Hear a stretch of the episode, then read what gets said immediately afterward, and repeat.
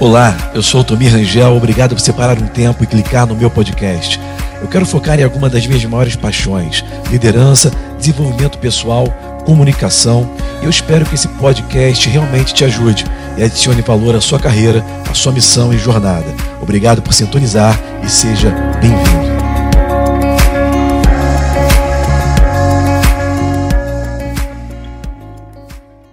Nós estamos iniciando uma nova série de mensagens hoje. O nome da série de mensagens é Justiça e Santidade. Gente, essa série vai ser poderosa. Essa série vai te alinhar com Deus, vai te deixar posicionado. Justiça e santidade. E eu estava lá nessa última viagem lá fora, o Espírito Santo falou comigo em casa, quando eu estava pensando sobre a, a, série de maio, né? Eu tinha alguns nomes assim para botar, engraçados, interessantes, chamativos, mas de repente Deus falou: não, aplica isso, vai nisso. E sabe, Deus, quando Ele vem nos trazer alguma coisa, é porque Ele quer nos preparar para receber algo. Sabe, o conhecimento é o que faz a sua fé do tipo de Deus nascer no seu coração, é o que faz a renovação mental, e é o que faz a manifestação da graça acontecer. Nós recebemos a salvação e a salvação, ou seja, o sozo, ou seja, a soteria em grego, a salvação que Jesus veio nos trazer, ela é um pacote completo, não é só você morrer, bater a bota e ir para o céu. Até porque Deus não quer você no céu. Se Ele quisesse, você nunca teria saído de lá. Nós saímos dele, amém, queridos? Nós vamos ficar um tempo lá naquela festa, mil anos lá no milênio, na festa do Cordeiro, nas bodas. Depois a gente vai para novos céus e novas terras. Entenda que desde Gênesis até Apocalipse, Deus só fala em relacionamento com o homem. Nós sabemos o que significa a palavra imagem e semelhança quando Deus nos criou, né? Se você é dessa igreja, você sabe o que eu estou falando.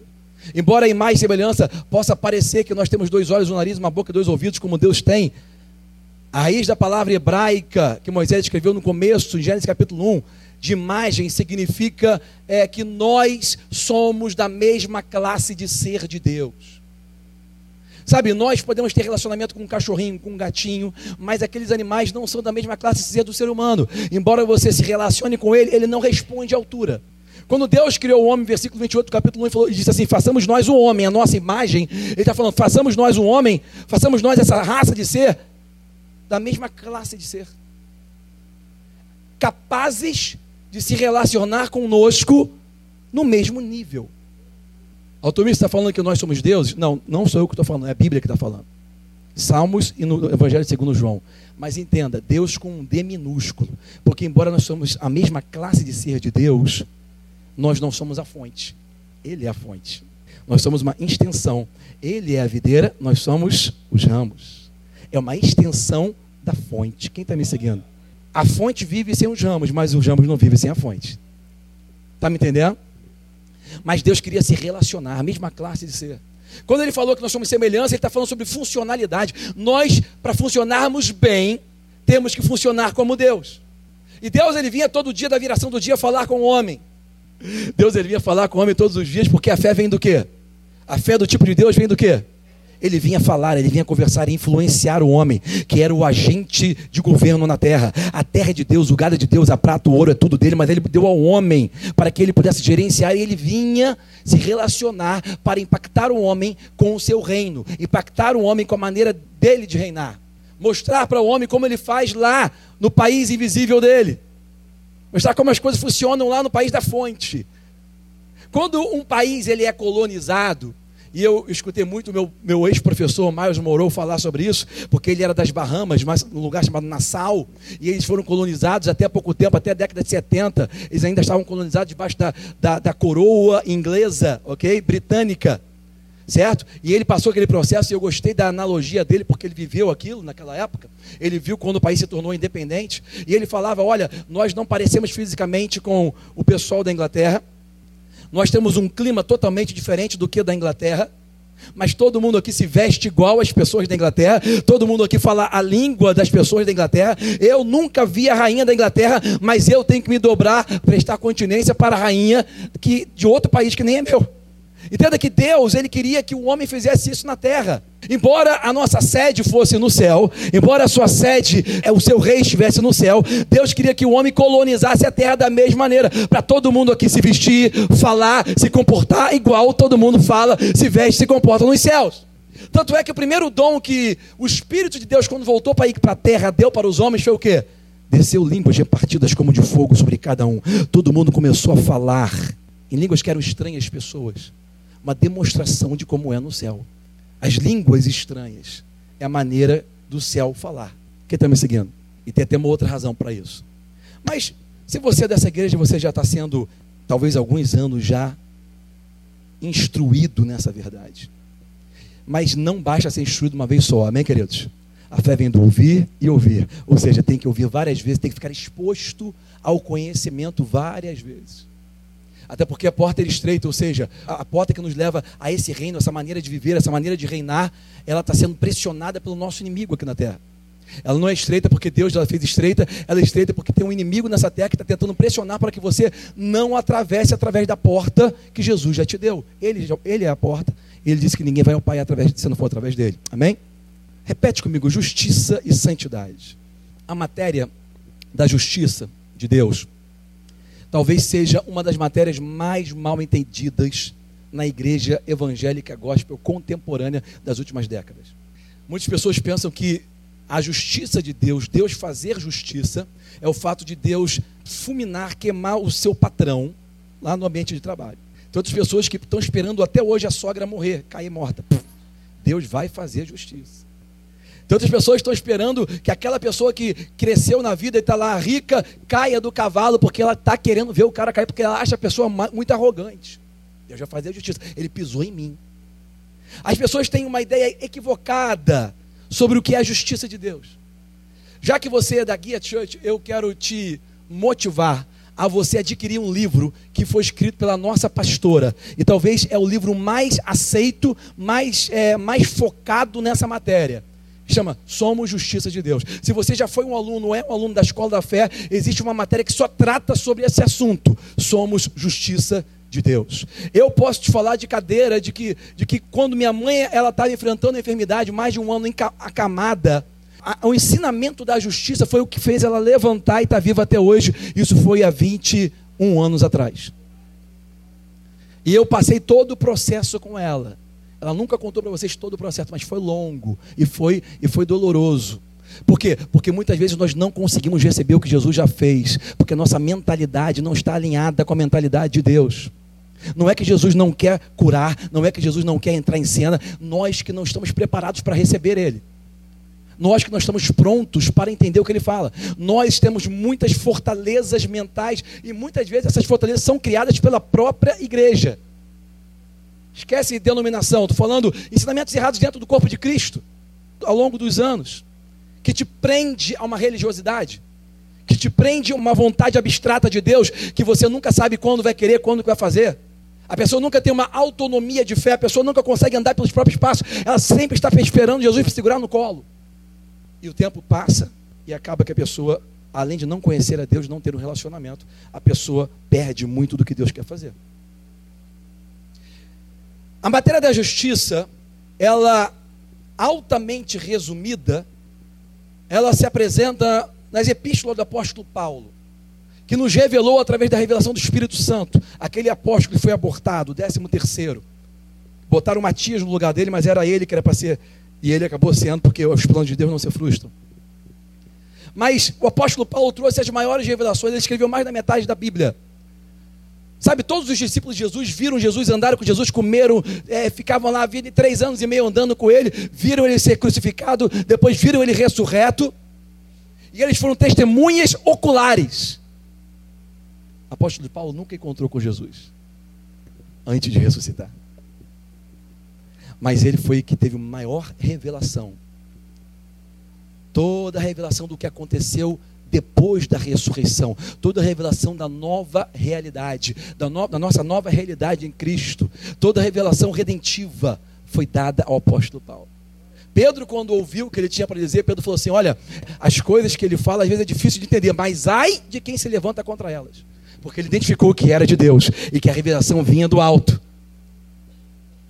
Embora muitas vezes a nossa mente batalhe contra, porque a própria Bíblia diz que a nossa mente natural ela não aceita essas coisas espirituais, para ela é loucura. A mente ela tem que ser convencida da verdade, é por isso que a Bíblia diz: vem e vê que Deus é bom. Se você não pratica, você nunca convence a sua mente que Deus é bom. A matéria da justiça, muito resumidamente, como eu falei, em Romanos 5 nós vemos isso, em Romanos 10 nós vemos isso. A Bíblia fala sobre Adão e Jesus. Que através de Adão, todos que estavam nele nasceram com uma natureza pecaminosa como a dele se tornou. E quem entra em Cristo ou nasce de novo através de Cristo, nasce de novo no seu homem interior.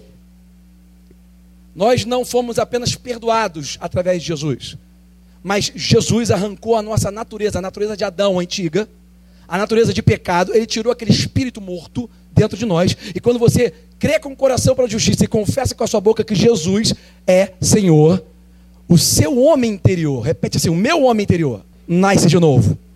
Não a minha mente, nem o meu corpo. Você nasce de novo, mas o seu corpo continua envelhecendo. Quem dera se o nosso corpo nascesse de novo. Mas nosso corpo só vai nascer de novo no dia que a trombeta tocar, ele for revestido de incorruptibilidade, for revestido de glória, e como ele é, nós seremos. Jesus está com carne e osso nos céus, ainda com as marcas feitas pelos homens, ok? Só que uma carne e osso glorificado. A estatura de varão perfeito não envelhece nunca mais. Se você está carequinha e depois o seu corpo ressuscitar, você vai ficar cabeludo. Quem está em forma, né? Mas na forma de barril, aquela... vai ficar com aquele abdômen trincado. O corpo, ele ainda está debaixo do pecado. É uma parte do nosso ser, é onde nós moramos, que ainda está debaixo do pecado. Tem as suas vontades, tem as suas inclinações carnais, que sempre vai levar para a lama, sempre vai levar para longe de Deus. É por isso que Jesus disse: se você quiser me seguir, negue a si mesmo, pega a sua cruz e me segue. E as pessoas pensam na igreja que pegar a cruz é levar os problemas. Não, não, não é levar os problemas. Não tente fazer o que só Deus pode fazer, não tente resolver o que é impossível para o homem comum. Deus não te chamou para você ser super-homem. Deus te chamou para que o super-homem habite em você. A cruz não serve para carregar problema. A cruz serve para fazer o que Jesus fez. O que, que Jesus fez na cruz? Ele crucificou o quê? A carne dele. A palavra ela te quica para cima, irmão. Dependente do que você vive, a palavra te joga lá para cima. Porque é muito poder, é muita realidade, é muita soberania, é muito absoluto. Está me seguindo? A cruz serve para crucificar a carne. Você está com vontade de pecar com o seu pecadinho rotineiro, doméstico? Pega a cruz, irmão. Quer seguir Jesus? Você tem que usar a cruz. Crucifica a carne. Crucifica a vontade da carne. A cruz serve para você crucificar mais a tua. Todo dia tenho vontade de fazer isso, todo dia tenho vontade de fazer aquilo. É por isso que tem que carregar a cruz todo dia. Uma vez um pastor falou lá, no, lá no, em Tulsa, Oklahoma, ele contou a história que no final do culto um homem chegou para ele e perguntou: Pastor, você pode orar por mim que eu não aguento mais o diabo me tentando nessa área, não aguento mais passar pelas mesmas provações, mesmas tentações. O pastor falou assim: Pois não, vamos orar. No final do culto pegou o homem e falou assim: Pai, eu te peço em nome de Jesus, leva agora o teu filho para a glória. Manda um raio, fulmina ele aqui nessa igreja. Aí ele falou: Que é isso, pastor? Você está maluco? Não, irmão, você que está maluco. Você que disse a mim que não queria mais passar pelas provações e tentações. Mas enquanto você estiver na terra, vai passar. Jesus não falou que no mundo tereis cama de rosas. Aceita Jesus, vai ficar tudo bom. Vai ficar tudo maravilhoso. Pode apostar na loteria, você vai ganhar. Não, ele disse: No mundo tereis o quê? Mas tenha bom ânimo, fica alegre, fica motivado. Eu venci o mundo, eu sei o caminho para a sua vitória, eu sei o caminho de você viver um, um, estilo de vida superior, mais excelente. Começa a aprender comigo. Não tem outro caminho. Jesus é o caminho. Oh, aleluia, justiça. O conceito de justiça se baseia no fato daquilo que ele fez por nós. O conceito de justiça é Jesus pegar um pecador com natureza do diabo e transformar ele num santo com a natureza de Deus, justo e santo. A justiça de Deus, ela nos dá o direito de sermos chamados filhos de Deus com o mesmo DNA do santo dos santos. Quem está me seguindo? Eu não vou entrar muito na justiça, eu sei que nas próximas oportunidades, pastor Frank, que é um mestre nisso, minha mãe, a pastora Rosane, vai chegar aí, eu também vou pedir para falar, ela vai entrar forte, e é maravilhoso o conceito da justiça. Quando você começa a aprender a justiça de Deus, a sua fé se fortalece, você fica firme, você fica inabalável. Quando esse conceito realmente é estabelecido na sua mente, quando você passa da fase de apenas saber o que é, mas começa a estabelecer como um fato, aí você fica firme, você fica seguro. Quem está me seguindo? A Bíblia, a palavra de Deus. Se você é cristão há muito tempo, você muitas vezes está correndo risco. Todos nós corremos o risco de ouvir, conhecer, mas não estabelecer o que ele diz como uma verdade absoluta. O que é verdade absoluta? É uma verdade que está acima dos seus fatos. Muitas vezes o cristão sabe o que a Bíblia diz, mas ainda não estabeleceu na mente aquilo como verdade absoluta. Quantas vezes você passa por um problema e fica na sua mente e você chega a ponto de falar e concordar com ela, que diz assim: ah, se Deus quisesse curar, Ele tinha curado. Se Deus quisesse salvar, tinha salvo. Se Deus quisesse libertar, tinha libertado. Se Deus quisesse prosperar, tinha prosperado nós baseamos o que Deus quer à luz do que nós vemos, do que nós sentimos. Estamos querendo entender um Deus de fé sobrenatural com uma fé natural. Uma fé baseada nos sentidos, no que vê, no que ouve, no que toca. Você nunca vai receber de Deus e nunca vai evoluir, nunca vai conseguir viver no nível que Ele te chamou, nunca vai se tornar quem você nasceu para ser, se você tentar entender Deus com aquilo que você vê, sente, ouve, consegue tocar. A fé natural não alcança o reino de Deus, não alcança a maneira de Deus reinar não alcança a realidade celestial. Você vai precisar de fé do tipo de Deus para viver da maneira de Deus. E a fé, existe o dom da fé que se manifesta quando o Espírito Santo quer. Mas, normalmente, o que nós podemos fazer é desenvolver a medida de fé que Ele nos deu através de Cristo Jesus que só vem com conhecimento, e quanto mais conhecimento, e quanto mais conhecimento. Deixa eu abrir, antes de ler esses versículos aqui para você, deixa eu abrir te falando isso, preste atenção nisso. Cara, eu tô, estou tô, eu tô no primeiro, primeira frase que eu escrevi, eu escrevi tanta coisa, mas vai render muito isso aqui. Ainda quero escrever mais, eu, isso aqui vai virar um livro. Isso aqui está muito forte. Vocês não têm noção onde que eu vou entrar. Escuta isso. Naturalmente, a falta de comida produz o quê? Fome. Verdade mentira?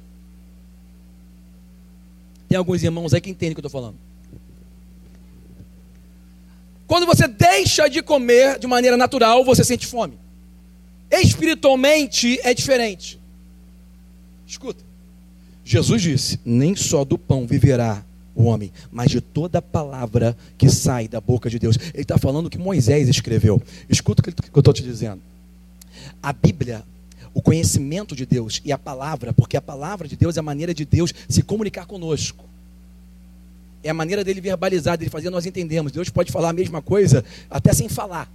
Mas a maneira de Deus se comunicar com essa raça chamada homem é através da palavra. Por isso ele usa a palavra para nós entendermos, ele usa a palavra para fazer as coisas acontecerem, e ele nos mostra que nós devemos usar a palavra da mesma maneira para dar forma às coisas. Assim como ele deu forma ao mundo, disse Deus, haja luz, disse Deus, haja reino animal, disse Deus, haja. E quando Deus ele fez isso, ele estava nos mostrando que nós somos semelhança, funcionamos como ele.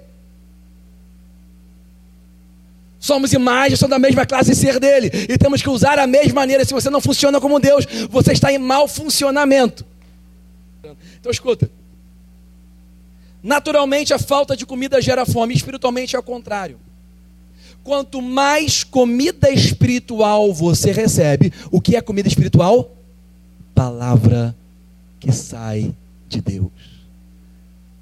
Quanto mais comida espiritual você recebe, mais fome você tem.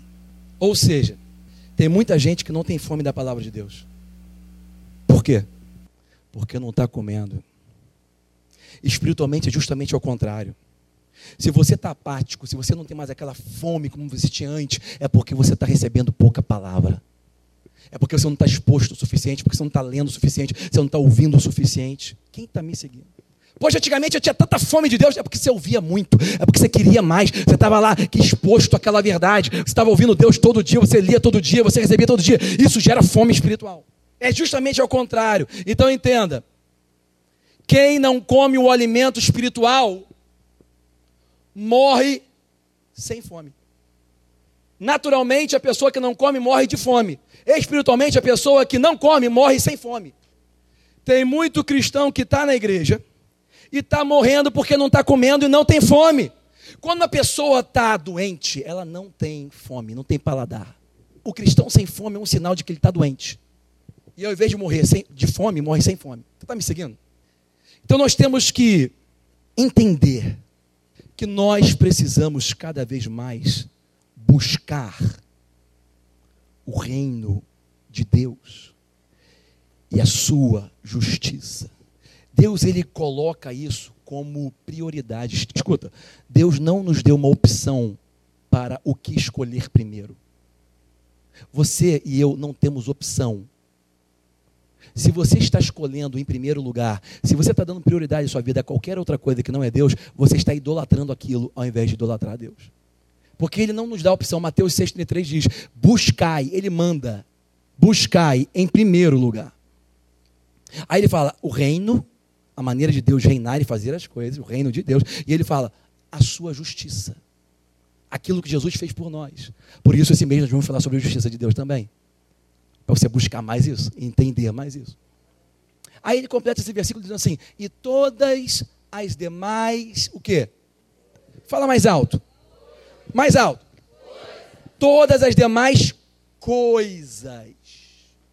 Coisas você sabia que a maioria dos cristãos vão para a igreja porque estão buscando coisas? É por isso que as igrejas botam o culto, o culto da vitória. Por quê? Porque a pessoa está procurando vitória para alcançar vitória em coisas. A pessoa quer um carro novo, quer uma casa nova, a pessoa quer passar na faculdade, a pessoa quer que a mulher morra, a sogra, é, o patrão, a pessoa está querendo alguma coisa, porque vocês sabem que a verdade é o seguinte: existe macumba e existe boa cumba.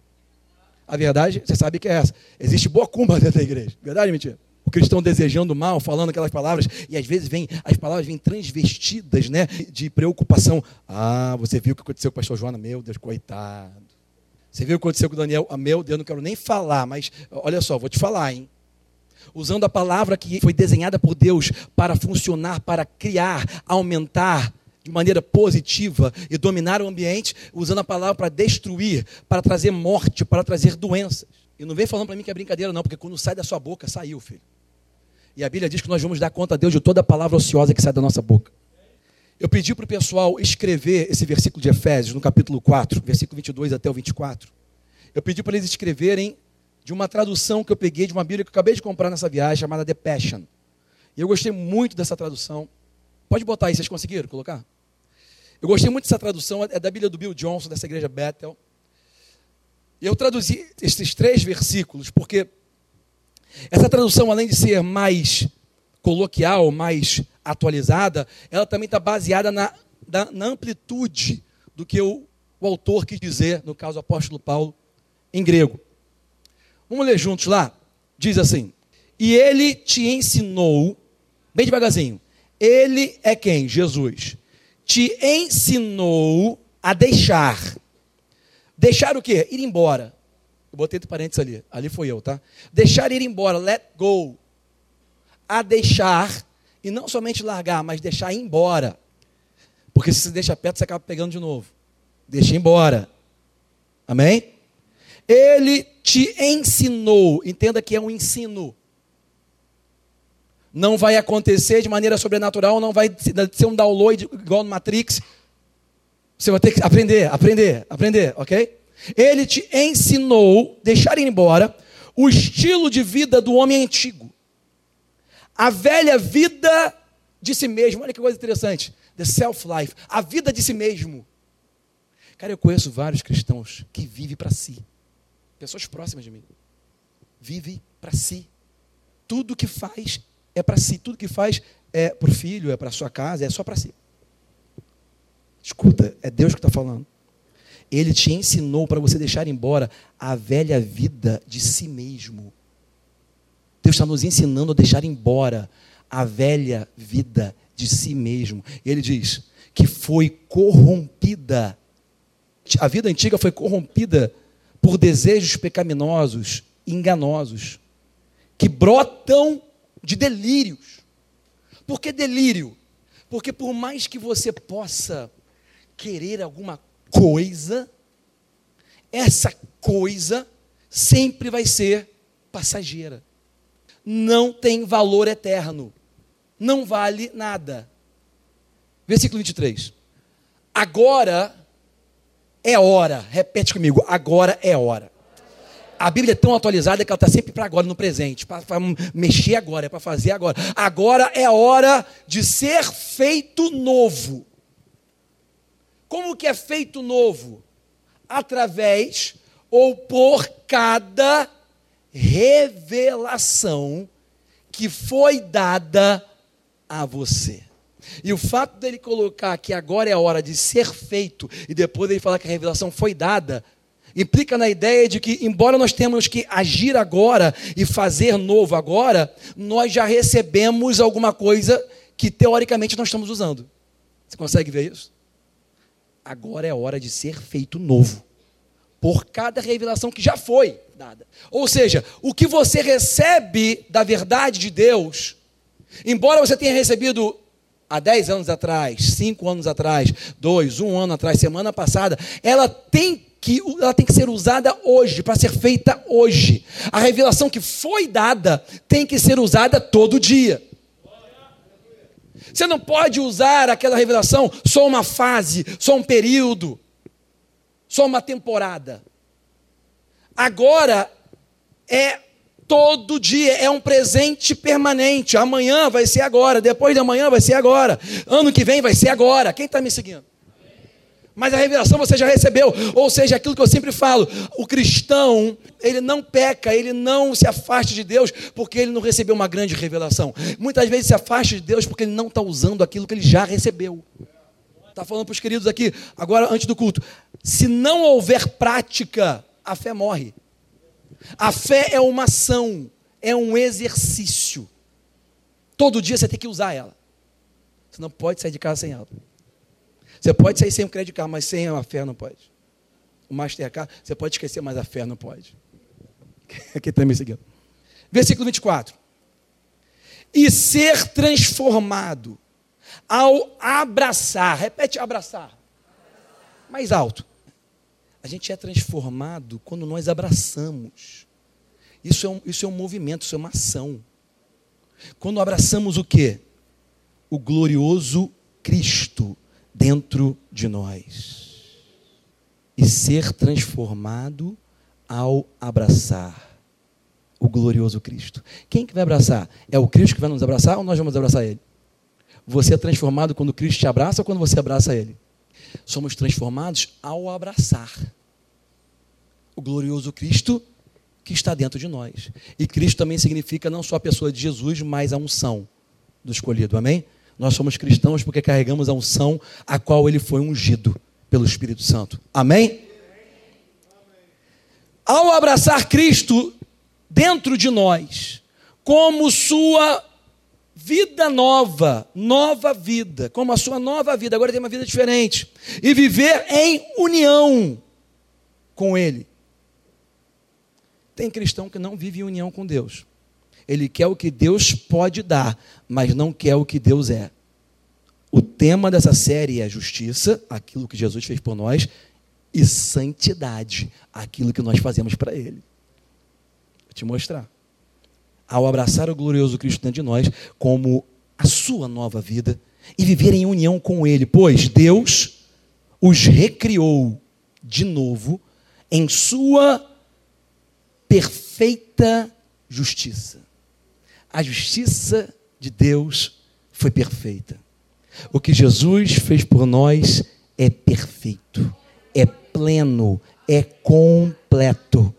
Ele não só tirou os nossos pecados, não só perdoou, mas ele arrancou a nossa natureza. Ele, ele levou o castigo que nos traz a paz. Você tem direito de ter paz até quando você briga com a esposa. Tem direito de ter paz até quando você briga com o seu sócio. Tem direito de ter paz até quando você vai dormir é, é, brigado. Você tem direito a ter paz porque o castigo que estava sobre ele nos traz a paz. Jesus disse: A paz que eu te dou não é a paz que o mundo dá. O shalom que ele nos proporciona, você está cansado de saber, é consertar o que está quebrado, é, é completar o que está faltando. Você pode estar sozinho e estar em paz. Você pode estar sentindo isolado e estar em paz. Por quê? Porque você está em união com Ele.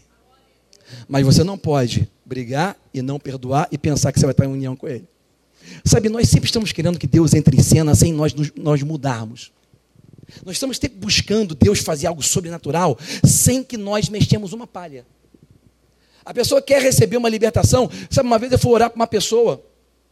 E eu aprendi isso com minha mãe. Eu fui orar, não sei que estado que eu estava, não sei onde que eu estava. E eu estava pregando numa igreja. Me chamaram para ir na, na, na, casa de um cara rico, que estava com uma filha toda torta. A menina nem falava mais, até a boca dela estava torta.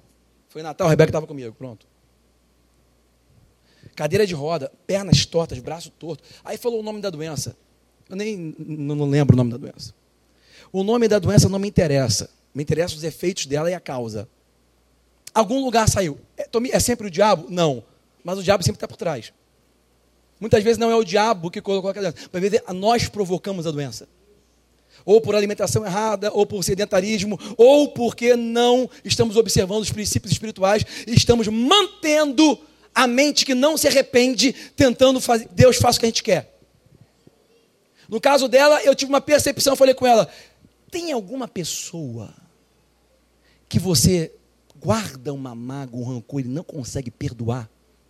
Mas nós descobrimos que ela não conseguia perdoar o pai, porque tinha sido abusada pelo pai. E aquela mágoa, aquele rancor, desde a infância, entortou o corpo dela todo. Foi o diabo que fez aquilo? Não, ela deu o lugar para aquilo se desenvolver. Tem muitos cristãos que estão passando por situações que não precisavam ter passado, estão pagando um preço alto, porque não estão observando o que Deus diz, não estão andando em santidade. Justiça é o que Jesus fez por nós, santidade é nós concordarmos com Ele. Santidade não é você ficar diferente de todos os seus amigos, botar uma roupa diferente e falar assim, Deus, e começar a flutuar. Isso não é santidade, isso é assombração. Jesus era tão igual aos seus discípulos que ele teve que ser identificado por Judas. Ele todo dia está pregando ao ar livre, à luz do dia, mas ele teve que ser identificado. Por quê? Porque eles não queriam correr o risco de pegar Pedro, ou Tiago, ou João por, por engano. Já que Judas andava com ele, era de perto, sabia quem ele era. Era todo mundo igual, cabelo igual, jeito igual, falava igual, roupa igual, um monte de jovens pregando, anunciando umas coisas muito doidas que ninguém estava entendendo nada. E as pessoas pensavam que era algo novo, não era, ele estava resgatando o antigo. A justiça de Jesus foi perfeita. E agora você pertence a Ele. Olha o que a Bíblia diz. E agora, bota lá o último versículo 24. E agora você pertence a Ele. E agora você pertence. Pertence. Tem um irmão aqui da igreja que tem uma filhinha de um ano de idade, e ele brinca com a filhinha dizendo assim: olha para a filhinha e fala assim: Eu sou o seu dono. Ele fala para a filha: Eu sou, eu mando em você. Deus está falando conosco hoje à noite. Você me pertence, eu sou o seu dono. Eu mando em você. Você não serve a Deus porque você é um voluntário. Você não serve a Deus porque você é bom. Você não serve a Deus porque você ama Ele. Se amar ou não amar, concordar ou não concordar, quem está em Cristo pertence. Duas séries atrás, nós vimos a vida de Jonas. Jonas era um profeta. Jonas servia a ele, mas não concordava com ele. Obedecia, mas não concordava. Uma mente que não se arrependeu até o fim. Mas, embora ele não concordasse, pertencia. Agora, você pertence, o seu corpo pertence a Jesus. Você não pode nem fazer o que você quer com o seu corpo. Sabe, muitas vezes a igreja erra, a igreja fala que nós nascemos de novo no espírito, mas esquece que o nosso corpo também, a Bíblia diz que o nosso corpo foi comprado com um preço de sangue. Nós, a Bíblia fala, glorifique a Deus com o seu corpo. Deus está falando que o seu corpo é para manifestar a realidade dos céus. É para viver e concordar. Porque você, você não é mais dono do seu corpo. Caramba, pensei que Deus era dono do meu coração, mas no meu corpo mando eu. Não. Deixa eu falar uma coisa para você hoje, uma grande revelação. Você não manda mais em nada. É, aquele meu amigo tinha razão, lá com 13, 14 anos de idade, lá nos adolescentes da igreja de onde eu saí, lá no Centro Evangelístico de Caraí. Meu amigo, ele tinha razão, ele se converteu, ele pegou o violão e num dia de um retiro espiritual ele fez uma música e ele nem sabia tocar direito, mas ele cantou lá: Eu era do mundo, eu tinha namorada, agora me converti, não tenho mais nada. O que, que é isso? Ele está querendo dizer o seguinte: tá sem, ele está sem controle, ele já não, não sabe. Ele, nós não pertencemos mais a nós mesmos. Agora você pertence a Ele. Faz o que Ele manda. Vive da maneira que Ele está falando. Obedece o que Ele diz. Você pertence. Está escrito pertence ali? No reino da verdadeira santidade. Duas palavras fortes: reino e santidade. Primeira palavra forte: reino. Reino não é democracia, você não escolhe é que nós nunca vivemos no reino, a gente só vê filme de reino. A gente só vê filme época, a gente nunca viveu, a gente nunca, não passou na nossa pele. Nós vivemos naquela parte da estátua que Nabucodonosor sonhou, que é lá o pé da estátua, é barro e ferro. São coisas sem valor, que tentam ficar juntas, são disfuncionais, não conseguem sustentar aquilo, ok? E, e não conseguem se misturar. Nós vivemos aquela parte quando a pedra é cortada e a pedra de esquina é a representação de Cristo, de Jesus, que veio rolando e pum, bateu, quebrou. Ali vai ter o arrebatamento. Quem está me seguindo? Dali que vai quebrar tudo, onde nós estamos agora. Nós não temos a concepção do que é reino, gente. Na, aquele Sadraque, Mesaque, Abidineu, aqueles três jovens hebreus que tinham um relacionamento com Deus naquela dispensação que eles viviam. Eles chegaram diante do seu rei, o rei que botou aquela estátua para eles adorarem, e falou assim: Olha, nós não vamos adorar, porque acima de você existe um rei que manda em nós. Acima do presidente da república existe um rei que manda. A justiça dele é perfeita, o que ele fez por nós é perfeito. Nós temos que andar no reino da verdadeira santidade. A palavra santidade significa você ser íntegro. Deus é santo porque ele é íntegro com a palavra dele, ele faz o que ele fala e se torna o que ele falou. Amém? Quando nós andamos em santidade, nós estamos concordando com Ele em integridade, nós estamos sendo íntegro como Ele é, porque Ele falou: Eu vou viver dessa maneira. Eu estou sentindo outra vontade, quero fazer outra coisa, mas eu vou viver dessa maneira. Eu não quero perdoar, mas eu vou perdoar. Eu, eu, eu não quero é, andar em amor, mas eu vou andar em amor. Eu não quero ofertar, mas eu vou ofertar. Eu não quero ir para a igreja, mas eu vou me apresentar num sacrifício vivo, santo, racional, prestar meu culto racional. Eu não quero fazer muita coisa, eu faço, porque eu estou andando em santidade.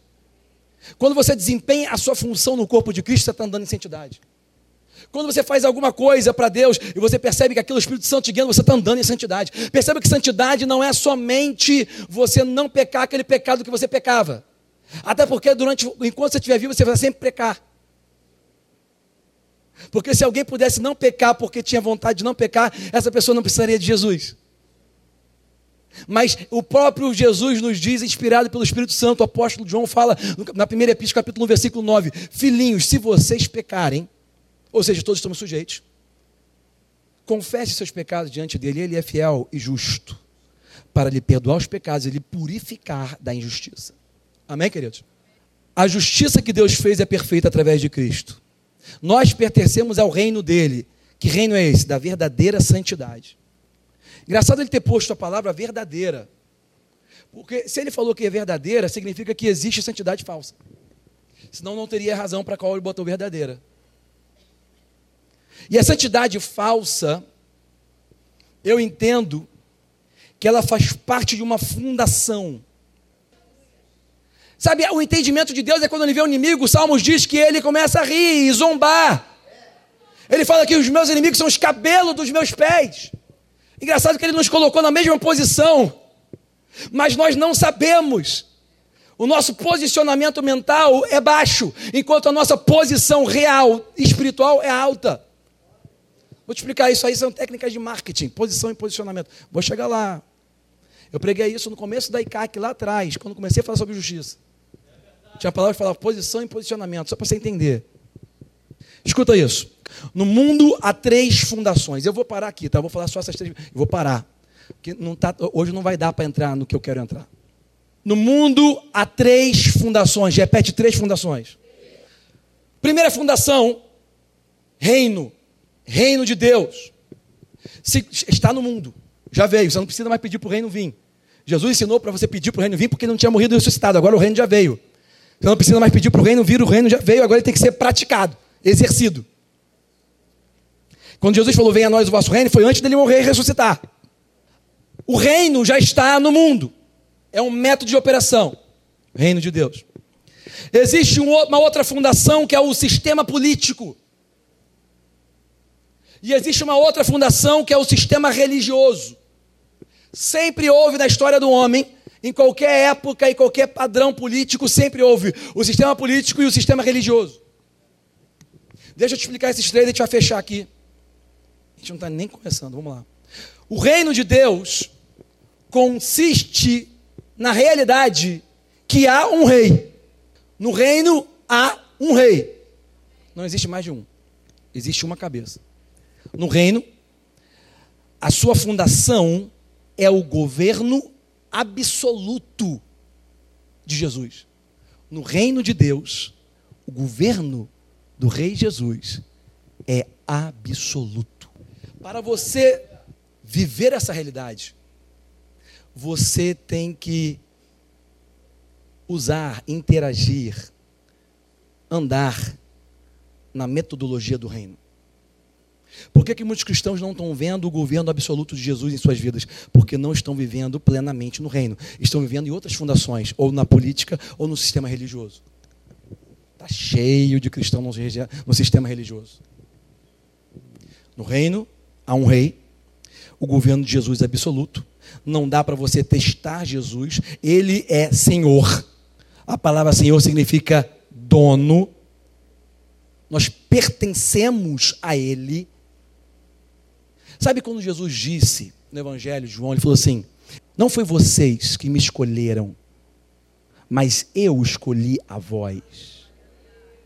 Tem muitas pessoas que têm aquela linha de pensamento doutrinária, teológica, cristã, calvinista, é, superdeterminista, né? que pensa que essa passagem significa que nós não escolhemos Deus, Ele que me escolhe, mas não tem a amplitude do entendimento, do contexto do que o autor quis dizer. Ele estava falando ali de características de um rei.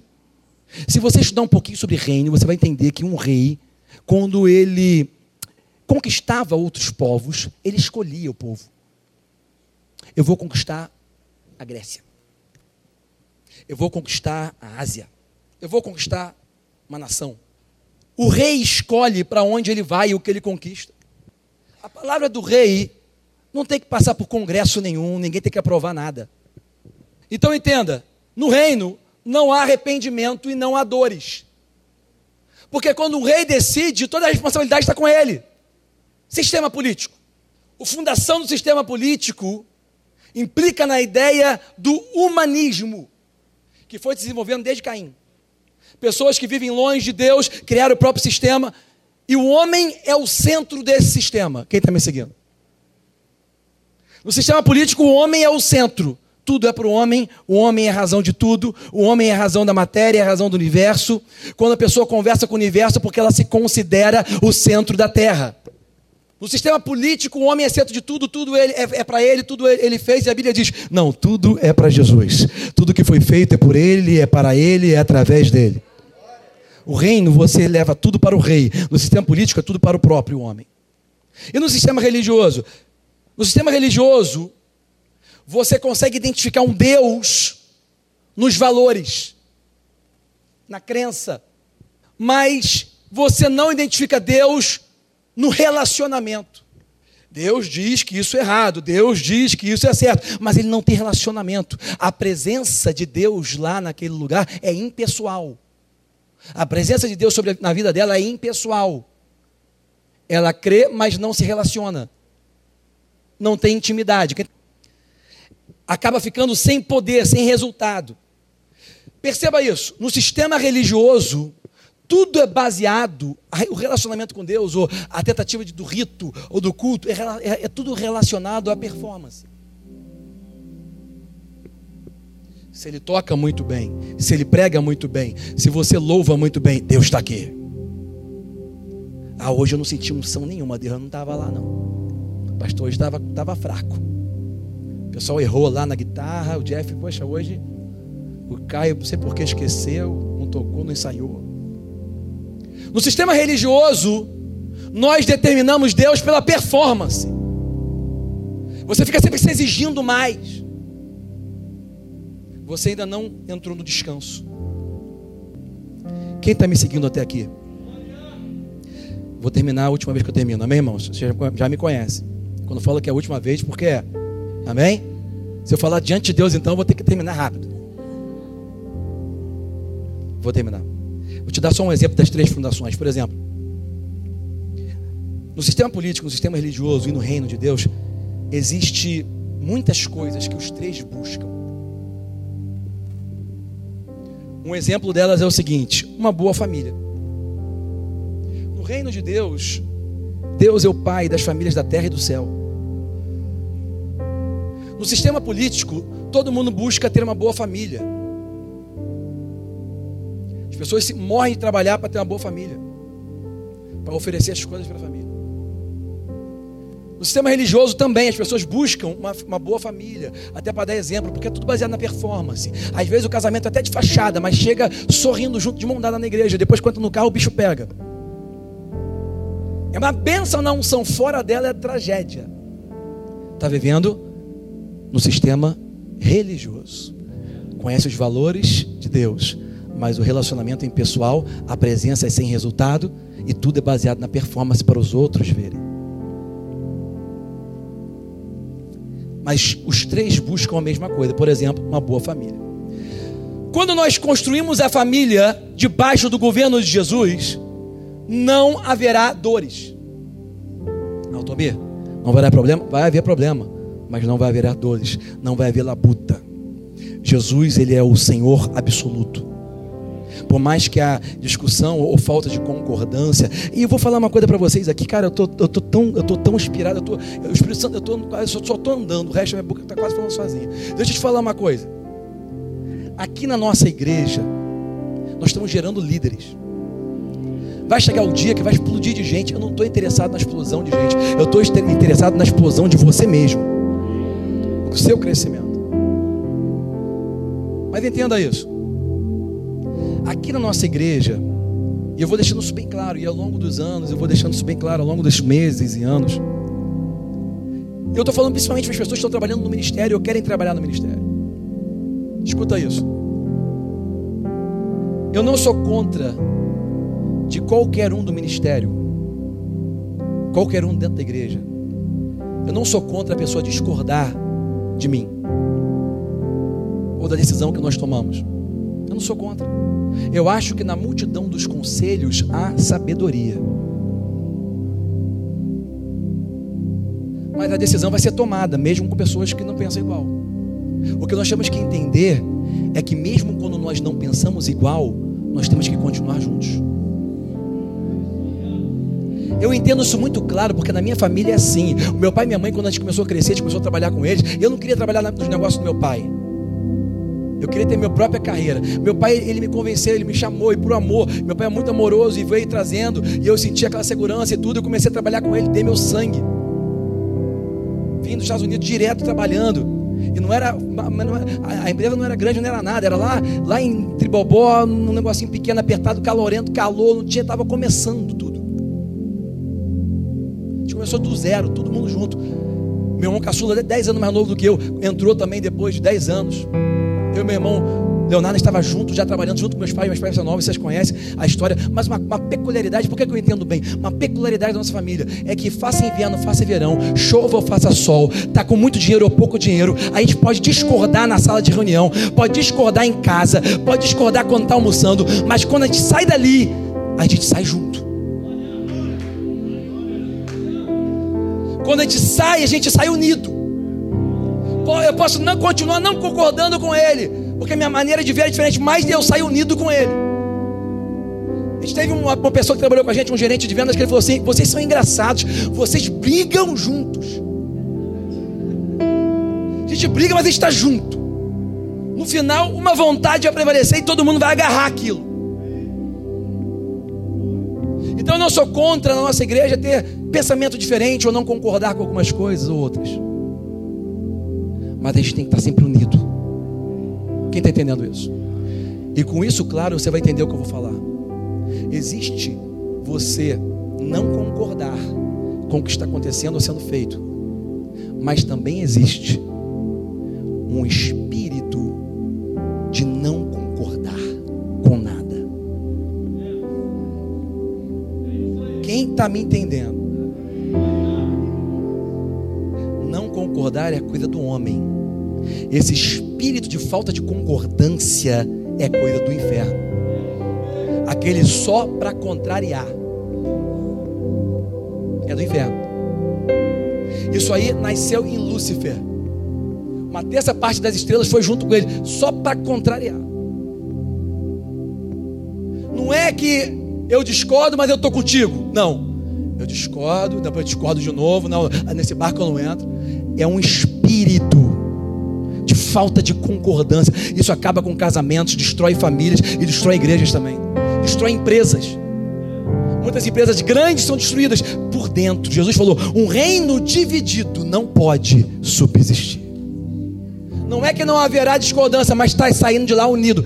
Quem está me seguindo? Eu não sei o que eu estou pregando hoje, eu nem entrei no que eu escrevi aqui, gente. Então vamos lá. Quando a família é construída debaixo do reino, Jesus tem um governo absoluto. Mas quando é construída nessas outras maneiras de pensar no sistema político ou religioso, escuta isso, sempre vai custar alguma coisa. Quando você vive no sistema religioso, baseado na sua performance diante de Deus, quando você vive na base da troca diante de Deus, ok? Sistema religioso. Quando você vive no sistema político que o homem é o centro de tudo, você pode trabalhar para alcançar riquezas. E pode até alcançar riquezas, mas vai ser com alto custo. Quantas pessoas alcançaram riquezas e perderam a família? Tem tudo, mas não tem nada. Está só. Aquilo tudo é para quê? O sistema político, o sistema religioso, faz até você alcançar coisas, mas você vai pagar um preço alto.